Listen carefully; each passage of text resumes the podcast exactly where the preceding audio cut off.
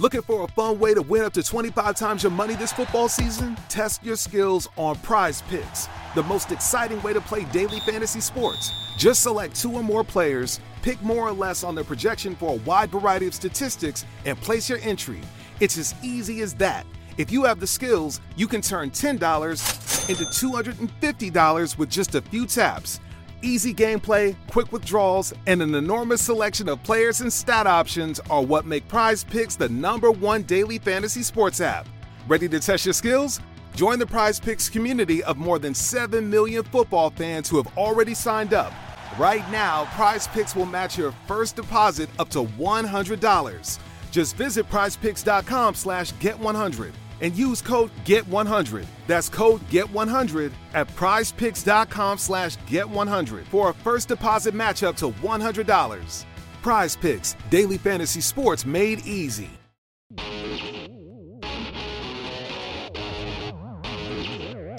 It is SNY.TV's The Juice on the Cuse podcast, covering Syracuse basketball, lacrosse, and football.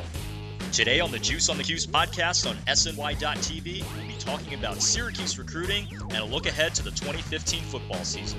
I'm Wes Cheng, and I'll be joined later by Brad Bierman. And our guest today is Scout.com's Mike McAllister. Mike, thanks so much for coming on the program again. Absolutely, anytime. Mike, I want to get you started on this one. All the talk is around 2016 guard Tyus Battle, who committed to Michigan in May and then decommitted in June, took a visit to Syracuse. What's the latest with him, and do you see Syracuse as a favorite to land him?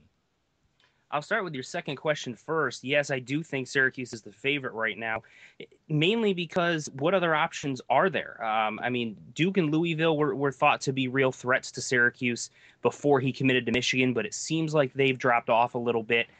Michigan obviously is still there, but it's rare that someone decommits from a school and then recommits there a short time while, especially after visiting other schools in the meantime.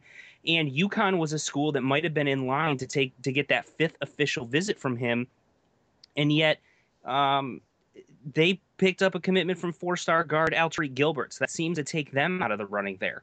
Um, that kind of put Syracuse in the forefront. His visit went very well it's we're just kind of in a holding pattern. Maybe the holdup is that they want to see what happens with the NCAA's appeal, uh, or what they the NCAA rules on Syracuse's appeal. Do they give Syracuse a scholarship back? Because as it stands right now, they've got ten scholarships set for uh, the 2016-17 season with with the transfer of Chukwu. So it, it, really begs the question: Where does that scholarship come from? I think Syracuse will still have room for him, but but as of right now, I think we're just going to be in a little bit of a holding pattern. He Battle wants to make sure he doesn't make a premature decision like he did the last time. He wants to take his time, make sure that this commitment is the last one, is the one that sticks. So we'll kind of just see how it goes. It could come at any time, but it could also take a little while as well.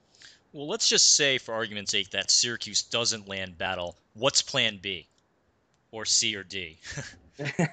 well, they've got a couple of options. One is is Kobe Simmons. He's a five star point guard who Scout actually has rated higher than Battle, even though Syracuse likes Battle uh, a little bit more than Kobe. But he's a guy that has expressed a lot of interest in Syracuse. Syracuse is in regular communication with him. He had an in home visit with Jim Boeheim. You would think that if Battle decides to commit somewhere else, that Syracuse would be in line to get an official visit from Kobe Simmons. So he's a guy to keep an eye on. And then Kevin Huerter, uh, a guy that, that Syracuse has offered as a 2017 player. They want him to go to prep for a year and then come to Syracuse they might switch that offer and have him become a 2016 kid. So those are two names to keep an eye on. I think would be the two most logical options for Syracuse.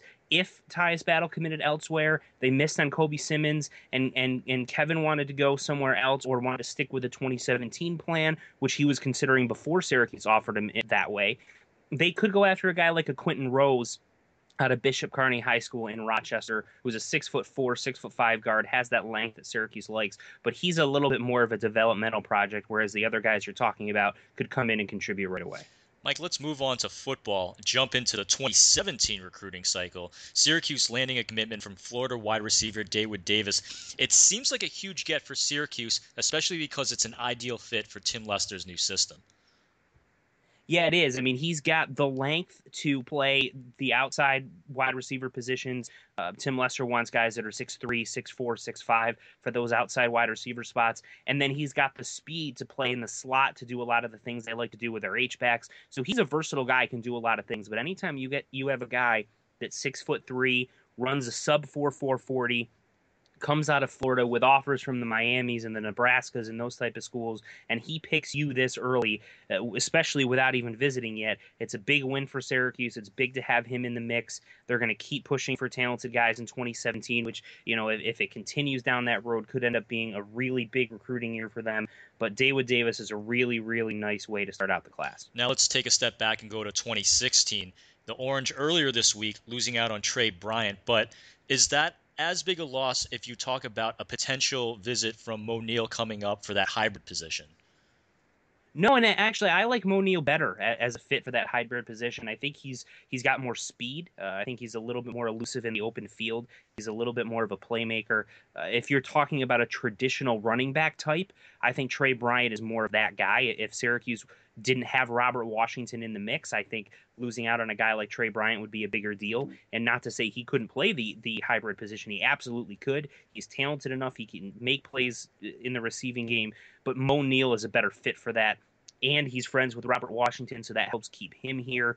Uh, it, Moe Neal, I think, is the perfect fit for Syracuse. He's just very talented. Like I said, a playmaker. He's got speed that Syracuse doesn't currently have all over the roster. Uh, he he's would be a big time get, I think, if Syracuse were able to land him. Michael, get you out of your hair on this one. Uh, take us through some of the biggest remaining names that Syracuse is trying to work on to round out their 2016 class. Before the show, we were kind of talking about uh, Jamal Holloway, but I'm sure there's some other big names Syracuse is working on on top of him yeah, he's one to to watch. He just released his top ten, and Syracuse made it, and he's going to be visiting on the 16th along with Moe Neal. Uh, so that's shaping up to be a, a big week visit weekend for them. But uh, I want to look at the secondary a little bit. You know, they, they've got some guys like a safety Eric Burrell out of Maryland, who's a guy that had visited and is really high on Syracuse. Uh, Devon Clark who was committed to Oregon State at one point but decommitted. Syracuse seems to be the leader for him, but will they take both him and Burrell? There's some questions there cornerback Martin Mangrum, um, whose uncle played up at Syracuse. He's a guy to keep an eye on. He's visited and is really high on Syracuse. Uh, those are kind of a couple of names that I would keep an eye on. And then um, even linebacker uh, Colby Reeder, who, who, visited and is high on Syracuse. Um, a lot of people think that Syracuse might not take another linebacker because there's limited spots available for the rest of the class. I'm not so sure that's the case. It wouldn't surprise me if, if he wanted to commit, if they would take him. Um, so those are some guys keep an eye on. And then keep an eye on the tight end position overall. I think they're going to end up with one or two tight ends in this class. They've had a couple of visit, like a, a, a Jay Rose out of uh, Connecticut, who's also being looked at by uh, Wisconsin and some other schools. He's a guy Syracuse is really high on. So those are kind of the the main names to watch going forward. And then it wouldn't surprise me if come this fall, a couple names that we're not currently talking about creep up. That seems to happen every single recruiting cycle. Mike, that's awesome stuff. Again, thank you so much for coming on the program. If you're not subscribed to CuseNation.com, you are missing out on some of the best Syracuse recruiting news out there. So get on and join today. Mike, enjoy the rest of the recruiting cycle, and we'll speak with you soon. Thanks, Wes. Appreciate it. Great stuff from Mike McAllister, who knows more about Syracuse recruiting than anyone else in the business, especially in Syracuse. I'm now joined over the phone by the Juice Online editor in chief and my very good friend, Brad Bierman. Brad, how are you today? I'm doing well, Wes. Thank you. Brad, we're only a few weeks away from ACC Media Day, and I think it's that time of year where everyone starts making predictions. Earlier this week, I wrote a column about the expected win total for this year, and I think a legitimate range is five and seven to seven and five. Where do you fall on the scale? That was a great uh, article, by the way, Wes, in analyzing the Syracuse schedule. And as I read through it, I agreed and disagreed with some of your uh, game by game predictions, but I would have to say I would fall right in the middle there at six and six. And I'm saying that based on the fact that I think the SU offense is going to score more points this year. They certainly can't score any less than they did per game average last year. And sure. I think the younger players are going to develop on the defense a lot faster than we might have thought. I think the talent levels increased last two years there's going to be pressure and, and, a lot of inexperience. But I look for the D to be solid, maybe not as, you know, 27th nationally ranked as last year, but solid enough to make this a 500 team for uh, 2015. And you know, I arrived at the same number six and six on Monday, and I, I basically broke it down into five tiers. I said, you know, will win tier, should win, coin flip, should lose, will lose. And you know, I think the Syracuse season really gets determined on six games: Boston College, Pittsburgh, Virginia, Wake Forest, Louisville, and NC State. And I think what Syracuse does in those six games will determine whether they are five and seven and miss a bowl game for the second straight year, or whether they return to bowl season. They have got to get off to a great start. When you have the first four games in the dome, the month of September, not having to travel, you've got to go at least three and one there to get to that halfway point. But I'll tell you this, since I just had said earlier, so much new on the defensive side, and we don't know how productive the offense will be yet. I'm really still concerned on game number two, Wake Forest, because anytime you have a conference game early and you haven't really had a lot of experience to see what's been going on, it's really tough. I think that's going to be a very even game, despite the fact that Syracuse won big down at Wake Forest last year. So the month of September is key. And then the teams, as you uh, alluded to, that you would think are somewhat even with Syracuse, they've got to win at least three of those six games. And I think a lot of it will also depend. You just talked about the defense reloading. It's also about how the offense grasps the system that Tim Lester is installing. Now they've had a whole spring to learn it, and they're they're finally healthy, which you would expect to be after not playing since last year. And a lot of it really depends on the quarterback situation, how Terrel Hunt can adjust, how he, he can really develop into that system and start to make throws rather than just relying on his feet. So I think that that's really an important thing, Brad. I agree. Uh, Terrel Hunt's going to be the key to this team as, uh, you know, experienced player. But then the next part of that, Wes, is that offensive line rebuilt, uh, some transitions there and position changes. They've got to protect and give Hunt the time to find what weapons he does have on the offense. Brad, you know, speaking of Terrel Hunt, he is a very obvious choice for the offense to go to ACC Media Day, which is in a couple weeks, which you will be at.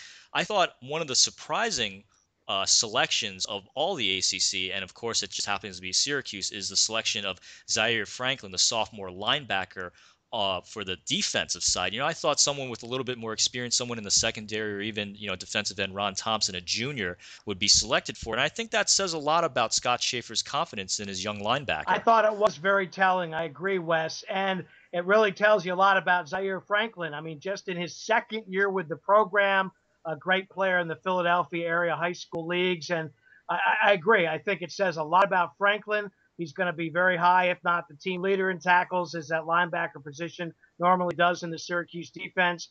And it was a real eye opener. But I tell you, I was happy to see that pick because he is definitely one of the best players on the defense. And it really showed something as a sophomore. So I applauded it. I like it. I, look forward to having a chance to speak with him down in North Carolina. Brad, we're right at the end of our show. Your closing well, thoughts. when you have a net worth of approximately $35 million, as is the case with Donovan McNabb, the former SU great, you've got to hire a driver. I'm referring to the second DUI uh, that Donovan McNabb was arrested for in Arizona uh, about uh, two weeks ago. And it just, it always baffles me, Wes, when you're an elite athlete, an elite entertainer, or someone with a lot of money why you would put yourself in a situation if you're going to drink and get behind the wheel. I've always been baffled by that. So, Donovan, go out and hire a driver and never get into any sort of problems again. It definitely baffles my mind. Not only the risk you're taking on yourself, but some innocent person that you could potentially be running into. It's uh, it, it baffles my mind. You're right, Brad. Uh, my closing thoughts are on another Syracuse alum. This is a little bit more of a positive note because it's on Syracuse basketball star Josh Pace, who was hired as an assistant coach for the women's basketball team at Pepperdine.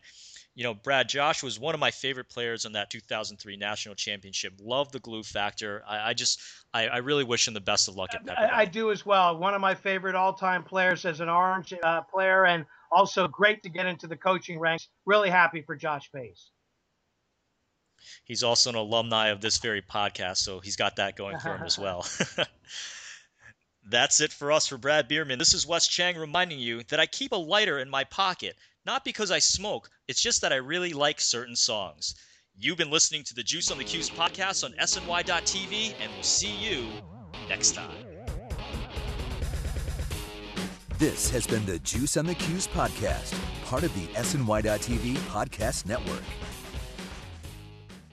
Looking for a fun way to win 25 times your money this football and basketball season? Test your skills on prize picks, the most exciting way to play daily fantasy sports. Just select two or more players, pick more or less on their projection for a wide variety of stats, and place your entry. It's as easy as that. If you have the skills, you can turn $10 into $250 with just a few taps. Easy gameplay, quick withdrawals, and injury insurance on your picks are what make Prize Picks the number one daily fantasy sports app. Ready to test your skills? Join the Prize Picks community of more than 7 million players who have already signed up. Right now, Prize Picks will match your first deposit up to $100. Just visit prizepicks.com slash play100 and use code play100. That's code play100 at prizepicks.com slash play100 for a first deposit match up to $100. Prize Picks, daily fantasy sports made easy.